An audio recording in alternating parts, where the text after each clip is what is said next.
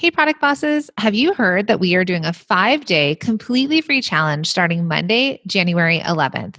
Join us. It's absolutely free. It's called Best Seller Secrets Challenge. Thousands of product bosses have gone through it and have transformed their businesses in just five days. We are going to help you lean into what is selling right now by teaching you how to look at your numbers, understand what your customers actually want to buy from you, and how to use your best sellers to grow a thriving business. So you aren't just throwing spaghetti at the wall, hoping something sticks. We want to help you pandemic-proof your business, and we are going to do it together. So go to w w w dot bestseller secrets challenge dot com. We'll put that link in the show notes to make it really easy to sign up. And if you have already taken the challenge, we are inviting you to go through it with us again. Your business has probably changed, and this free challenge will really help you build a sustainable and profitable business. The Best Seller Secrets Challenge starts Monday, January eleventh. It's five days of trainings and lives created to help you grow. Join us. It's totally free. Sign up at w w w dot bestseller secrets challenge dot com. Welcome to the Product Boss Podcast, where we help product-based businesses grow their sales and improve their strategies. Hey everyone, I want to introduce you to my co-host and biz bestie, Mina Kulositap, an Amazon guru that has built a multi-six-figure product-based business. And introducing the other half of the Product Boss, Jacqueline Snyder. She has helped launch and grow over five hundred fashion apparel and accessory brands, even one of her own. And together, we share our inventory of secret weapons that will help you dig deep and do the work it takes. Are you ready? Let's build together. Hey everybody, Jacqueline and Mina here, your co-hosts of the Product Boss Podcast. Today, we will be sharing a conversation we had with a fellow female founder. You see, we believe women helping women is what the world needs more of. Introducing our female founder episodes, where we interview fellow female entrepreneurs and highlight their small business. Our goal is to shine a spotlight on product businesses to encourage our community to support each other, learn from each other, buy from each other, and lift each other up. So let's jump in. Hey everybody, and welcome to another episode of Female Founders. Today is a really special one for us. We are huge fans of our guest today. Um, we were fans before we actually knew her. And then now for the last several months, we've had the honor of working with her. So we wanted to introduce you all to Megan Tellez. She's the C E O and designer of Glass Ladder and Co. And we're going to talk about how she was able to break her own glass ceiling by starting her own product-based business. So welcome to the podcast, Megan. Thank you. I'm so excited to be here. So tell everybody what Glass Ladder and Co. is. Okay. Glass Ladder and Co. is a lifestyle women's brand where we design vegan leather accessories that are meant to help women take their health, wealth, and happiness into their own hands.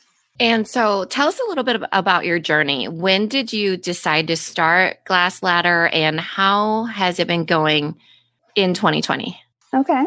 Um, so I actually started Glass Ladder and Co. with my then boyfriend, now husband, Daniel. Um, it was two thousand seventeen, and really just from working in the corporate world, I felt like there was a lack of professional women's accessories that were both feminine and like very classy and elegant. So that was a void that we wanted to fill. We were twenty-two at the time, and by the time we launched it, we were twenty-three. So um, it was kind of just a side hustle. And it wasn't until um, my boss had left. I was working in marketing at the time. My boss had left, or supervisor, I should say. And I had taken on two roles, uh, two full-time positions on like a starting base salary. And I had been doing it for a few months, and I was just kept asking my boss for, for a raise or even a promotion um, with doing double the work and a manager's position as well. And um, he had told me after begging for a raise that he would consider bumping my salary a dollar a year, and that in about twenty to thirty years, that would be a decent salary. And that was when I realized that if I wanted to take my income into my own hands, I was going to have to really take on this business and make this my full-time job and really grow it like one hundred ten percent. Cut to, if it was me, I'd leaping across the table.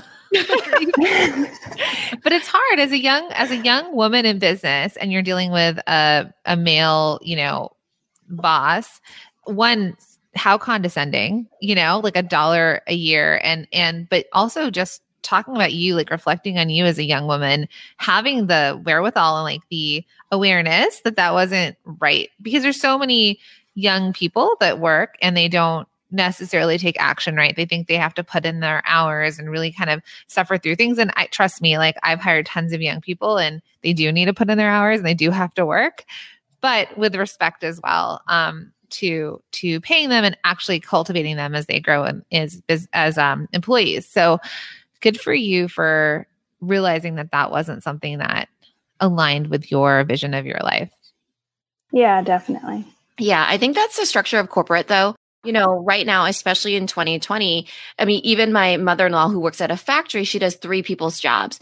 Now there's a lot of laying off and not a lot of hiring back on. They expect people to do more with the less sort of pay. And I think it is a little bit of a structure, but it's exactly what Jacqueline said. There's not a lot of people with the, you know, the side hustle or the the thought process that they think I, in order for me to have the wealth that I want, I will need to do something different than everybody else does. I mean, do you hang out with a lot of entrepreneurs, or are you the only one that decided to make this grand leap to be an entrepreneur? Yeah, it was definitely something that we just kind of did on our own. We don't have a lot of entrepreneur friends. I do have, I guess you could say, an entrepreneurial family. Um, my brother owns an advertising agency. My sister owns a photography business. Um, so I definitely have that kind of element in my family, which I'm, you know, lucky, because that has inspired me to really believe that I could do this. So that was nice to have. But yeah, no, I definitely didn't have any friends. I actually lost so many friends by by doing that. But I mean, you know, at twenty-two, everyone just wants to be going out and partying and, you know, being really nerdy and staying home and working on a business and watching business seminars is definitely not as interesting to some people as it is to me. But I think the people that, that matter and like the true friends are the ones that stayed, and that's all that matters. And even if I don't have business in common with them, that's why I love being a part of the mastermind group, because it's just so nice to have people that understand, even whether it's a win or, you know, a struggle, it's really nice to have people that understand where you're coming from, for sure. Yeah. You're in a, you're in a really special group, um, in the top mastermind with us. I mean, just the women in that group in general, but yeah, I mean, I would say the same for us. Mina and I both kind of went out on our own at twenty-six. So we were slightly older than, you know, you when we started, but it, it was that same thing. And I loved working and I loved learning and improving my business. It was my hobby. And I was actually fortunate to be able to hire a couple of my friends because they were laid off. It was during the recession back in two thousand seven to nine. Um, and I was able to hire a couple of friends. So I got to work with my friends. I was like, yeah, I'm the Facebook, like back then it was MySpace, whatever it is when they hired all the friends. Um, and it made, it made working more fun. But I think as business grew and my business grew, and I found a lot of, I felt alone a lot of times. And even you're fortunate, both of you actually work with your husbands. My husband and I kind of lived very parallel lives. And so work almost pulled us apart, both of our work. And so I think when I really found my transition was getting into a mastermind of fellow like female um, C E Os. I think we were all six figure, multi six figure businesses. And it was just like, yes, I found my people. I got to take the pressure off my husband about talking about like the ups and downs. And um, even now we still message each other. It's been like four years and we'll still message each other and check in with each other, because that bond that you create, I mean, who else knows inside of your business the way that the way that we set up our masterminds is like these women, like they're so close to each other that it's it's a very intimate relationship. So I'm so glad that worked for you. Yeah, absolutely. And then your your dynamic with your husband, is he, so does he consider himself an entrepreneur? Because you were dating at the time that you started the business, right? Mm-hmm. So was he working or what was he doing? He was, he used to work in the medical field. So okay. He worked at a hospital and then I worked in corporate, and um, yeah, he's a co-founder. We completely founded it together. We dived in together and really both just totally took it on. It wasn't really like one more than the other. Um, did you leave your job first and then him? Actually, he did.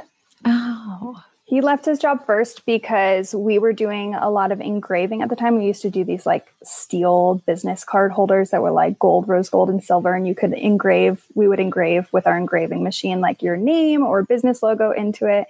And he worked the engraving machine. And that's what was really taking off for us, was the personalization aspect. So he actually left his job first. And then I didn't leave my job until about a year later. Okay. Okay. So tell us a little bit more about that. What did your journey look like? You started with that, and then how did you move to vegan leather goods?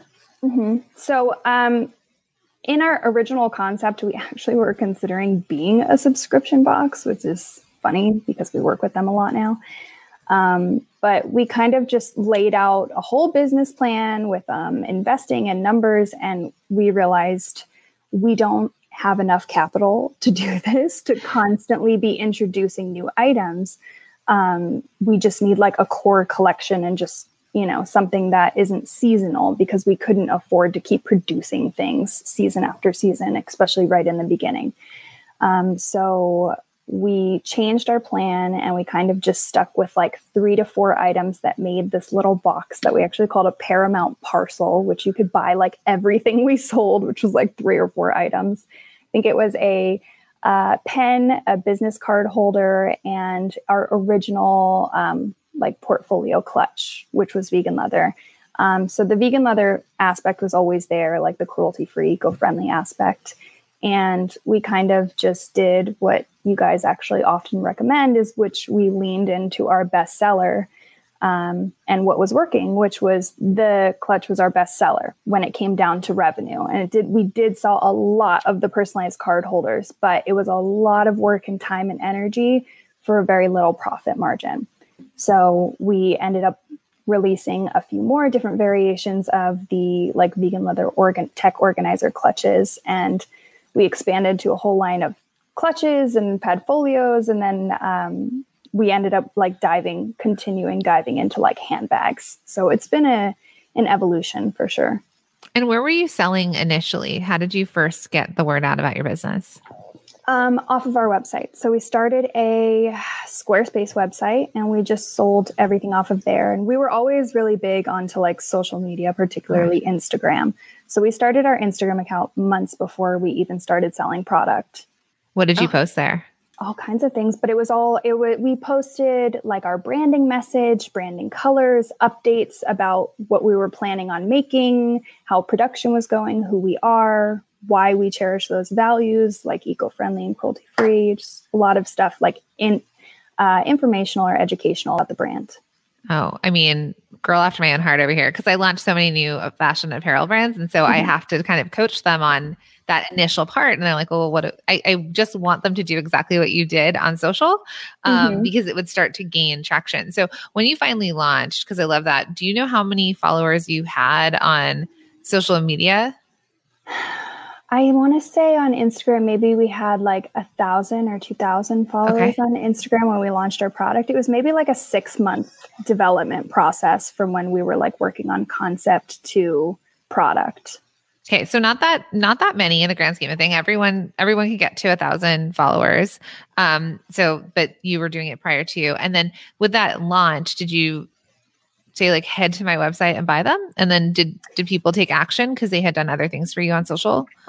Absolutely. So we had um, like a big marketing plan. We had advertised like the date um, repeatedly. We posted a lot of teaser photos um, and it was, I believe it was a pre-order actually is how we launched. It wasn't even like in stock yet. And we did a bunch of interviews too, to get some kind of like publicity for free. So we were interviewing like women who we considered to be like girl bosses. Um, I think we did an interview with Jenna Kutcher. We did Uh, Lauren Evarts or Bostick from The Skinny Confidential. We did Jasmine Star. We did like a different one um, every couple months leading up to it. And then um, I remember actually the launch was, at the time, we thought it was really successful. We had like a little launch party locally at Sharky's in uh, Huntington Beach. And I remember like the chimes just kept going off, like we were getting orders, and it was like unbelievable to see like oh, months of hard work, you know, and then it's always down to the wire. You're like, is it actually going to pay off? Is anyone going to buy? Am I working so hard for this launch and it's going to flop? But it's just so, such great like reassurance. So that was two thousand eighteen then? twenty seventeen. seventeen. Okay. We launched in uh, June thirtieth, two thousand seventeen. Okay. I love just the progression of that, because when you hear those names now, Jasmine Star, um, Jenna Kutcher, Jenna Kutcher, all of them, there, it was a different life in two thousand seventeen. Also, Instagram was different as well. Mm-hmm. So you've really grown in parallel to all those people, which goes to show you like all your efforts now, you know, everybody's planting seeds, right? So for people to think, oh, I'm going to shoot for Jasmine Star probably is not the way to go right now, because yeah. Jasmine Star was n- n- nowhere close to where she is now in two thousand seventeen. Yeah. But you were cued in enough to your market, and you were yep. cued enough, cued in enough to the influencers or the people that had, when I say influencers, but they have influence over another person, you know, over another community. So, I mean, I know your background comes from marketing, but genius, by the way. And if any of you follow Glass Ladder and Co. now, um, watching Megan, she is so smart with how she uses social, and she shows up, and the way she does live launches, and she does like Instagram lives. So, I mean, I'm floored when I watch you, and it's mm-hmm. so fun. And I'm like, Mina and I need to be more fun. Yeah. And it wasn't the influence back then. It was Megan has a gift for clarity of message. And mm-hmm. I think that that's the thing that people skip over when they're just starting, is getting really clear on their message. I mean, her company is called Glass Ladder, and you know, she is. Would you explain that to everyone for Glass yeah. Ladder, what it means? Sure. So, um, we like to say that we don't believe in glass ceilings. We believe in glass ladders, because we know that your potential for growth is unlimited. So the glass ladder is just kind of a metaphor that we like to use. Um, just saying like, you know, the sky's the limit. Like, we're here to help you grow, and we want to grow with you and inspire you along the way and shatter glass ceilings. And, uh, you know, yeah, it's perfect. And, mm-hmm. and what you make is for women who, you know, women who work, right? So whether you own your own business, or you're an entrepreneur, you are an employee for someone. I mean, that's, that's the thing. 'Cause it's that idea of, you know, men with their briefcases, but what do women roll up with? Yeah. Portfolio clutches. Yeah.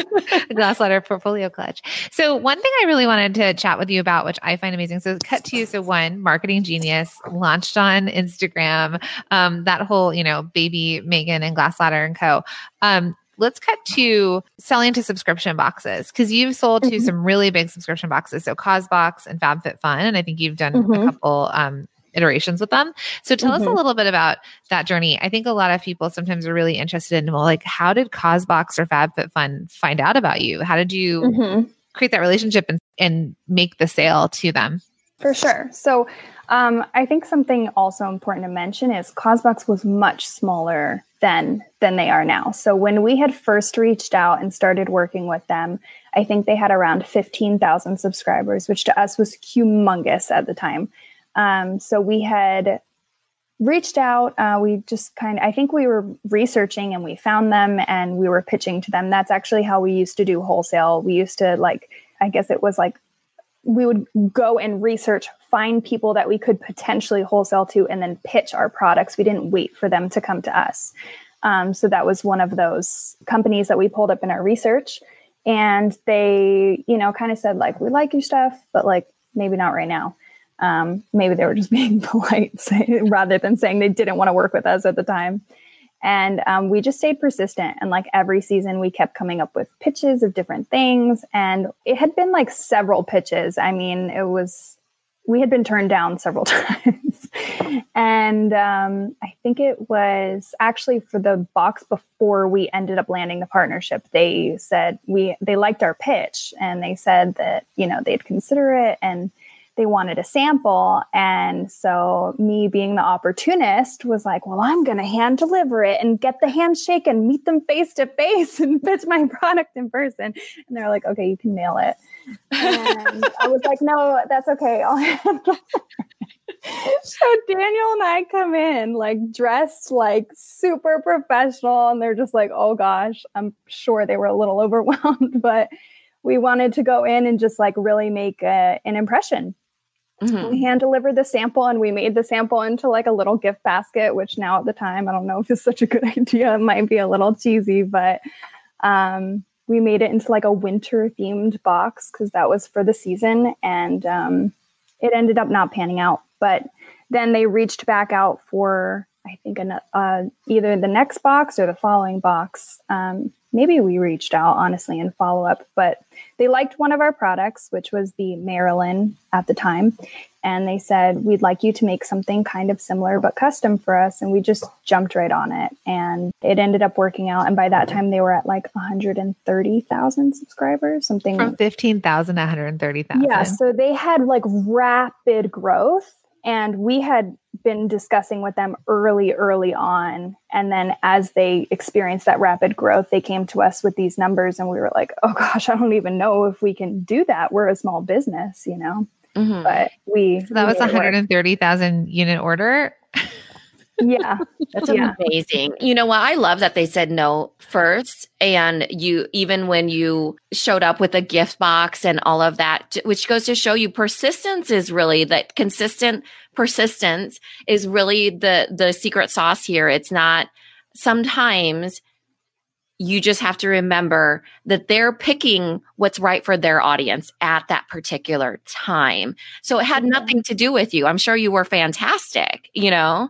So um, I love that you kept with it. And then all of a sudden, one hundred thirty thousand unit order is mind-boggling to even think I about. I mean, because think about that, like just a couple boxes later, that was their growth. So you could have mm-hmm. had, if they said yes to you in the beginning, that would have been a fifteen thousand piece order, which already was probably a lot for new business. Yeah. And then, but that, I mean, that sort of injection of revenue and exposure was yeah. incredible. Um, I think so. I think the thing about you, Megan, that I'm so impressed with is that you do, you go out and get what you want. Like you, if it's these connections with these, these big boxes that people sometimes feel like, well, I'm small. I don't know what I'm doing. It didn't matter. Like you were like, well, maybe I shouldn't have done this box when I went in there.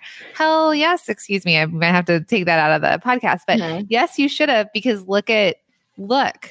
At what yeah. happened, oh, right? To be young and carefree, I feel like. But also just the impression she left, because yeah. it's true. You could have just been another sample on the buyer's table, mm-hmm. but you and your husband rolled up and presented that you took, you cared about it, and they were, yeah. and, and it just made you different enough. So I think, and, and I've done it too. I mean, some of the biggest guests we've had on our podcast have been us reaching out to them and, and something memorable. Yeah. I mean, Amy Porterfield um, mentioned us on our podcast. We were on her sales page. We sent her this huge box at one of her launches that Mina handmade. It was like hours and hours and hours. She did so work. many things for Amy Porterfield. And this was kind of in the beginning of us, um, hmm. you know, getting started. And uh, we sent it to her as a gift. And, um, all of a sudden we were on her radar. And so then she talked about us on the podcast, and we're still on her radar. So that's the stuff that, you know, those things that you think back, you're like, now maybe we wouldn't have, mm-hmm. but that those are things you do when you're young and you're hungry and you're building your business. So you, my friend, are very impressive. Mm-hmm. Thank you. Thank you. Um, okay. So we went from one hundred thirty thousand units to Causebox. And then did FabFitFun see you doing that and then approach you, or did you also then say like subscription boxes are working for us. Let's go find another. So we had also been pitching FabFitFun for a while, and I'm pretty sure they probably just filtered us into spam or something like that. Red flag. They kept getting our pitches, and they're like, absolutely not. This Megan girl keeps showing yeah. up in front of the office. Well, you know, though, if they had been, I had actually pitched them the Marilyn before Causebox had reached out for it. So who knows? They could have been right. like an early adopter, but Causebox is the one that jumped on it first. And um, they actually ended up reaching out to us after our partnership with Causebox. We had a lot of exposure. We had a lot of big partners and potential retailers or wholesalers reach out um, because of that partnership. So FabFitFun was one of them. And then I kind of just, I guess, took a similar mentality where I really tried to nurture the relationship. Um, did a little LinkedIn research, realized uh, my rep was also an East Coast girl, and she um, was from New York and had been in the same sorority that I was in, but at a different school. So kind of just continued to try to nurture the relationship there. Yeah, I love that, because, you know, something we say is that every relationship, it should not be a cold call. It should be warm on your end. So you were savvy enough and smart enough to think, well, I'm not just going to be another person. I'm actually going to see her as a human, or him, whoever it is, you know, and try to make a connection. Because at the end of the day, wholesale is always a, a connection and a relationship. Relationships, yeah. Mm-hmm. Yeah, absolutely. So we're so we're at we're recording this at the end of twenty twenty. So where is Glass Ladder at right now? I mean, this has been a year, obviously, for everyone. But um, what what have you accomplished in this year that you would say you're you're proud of? Okay. Um, yeah, no, no. So we actually, this year, we have been working really hard on our consumer facing sales. So we had a lot of, like I said, we got a lot of wholesale and retail offers um, with that. And we kind of kept nurturing those individual relationships. Um, but we really, really wanted to continue to grow our customer facing side. Um, so we absolutely have, we've had, um, some of our highest months in revenue ever. We hit our first five figure sales day. Our Black Friday was like three to four times what it was the previous year. And we had our first full collection launch, which was wildly successful and really, really exciting to see. Um, We had only ever launched like individual products before. So launching an entire collection is a lot of inventory. It's a lot of risk all in at once. So um, it was really exciting to see that it was almost validated, you know? Yeah.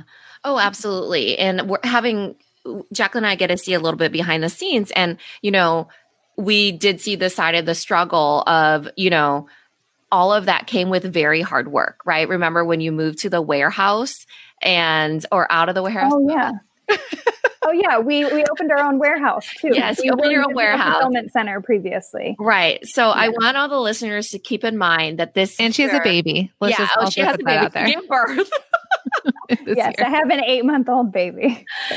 So it was a challenging year, but you have done so well in it, and it came with the ups and downs, that's for sure, of you know, entrepreneur roller coaster. It's a roller coaster every day. It's like, hang on, everyone. Mm-hmm. Um, so, what are you, what are the big things that we could look forward for um, Glass Ladder and Co. in twenty twenty-one? Like any any because you the forward facing, consumer facing part of your business is obviously thriving and doing well, and you're you've hit your stride with that. And what do you see for yourselves in twenty twenty-one? I see two collection launches, so we're hoping to do a spring and a fall collection launch, which hopefully will be just as successful, hopefully even more so. Um, we've got some really exciting partnerships lined up that I'm not able to discuss yet, but um, big things, big things. And we're super excited. I, I can't even believe the growth that we've had in twenty twenty. Um, I mean, don't get me wrong. It has been a tough year, and it has been literally a roller coaster. Some months have been tough, and some months have been the best months we could imagine. So Um, hopefully some kind of sense of more stability with that would be great in twenty twenty, but we've got some exciting things happening. Yeah. I love that.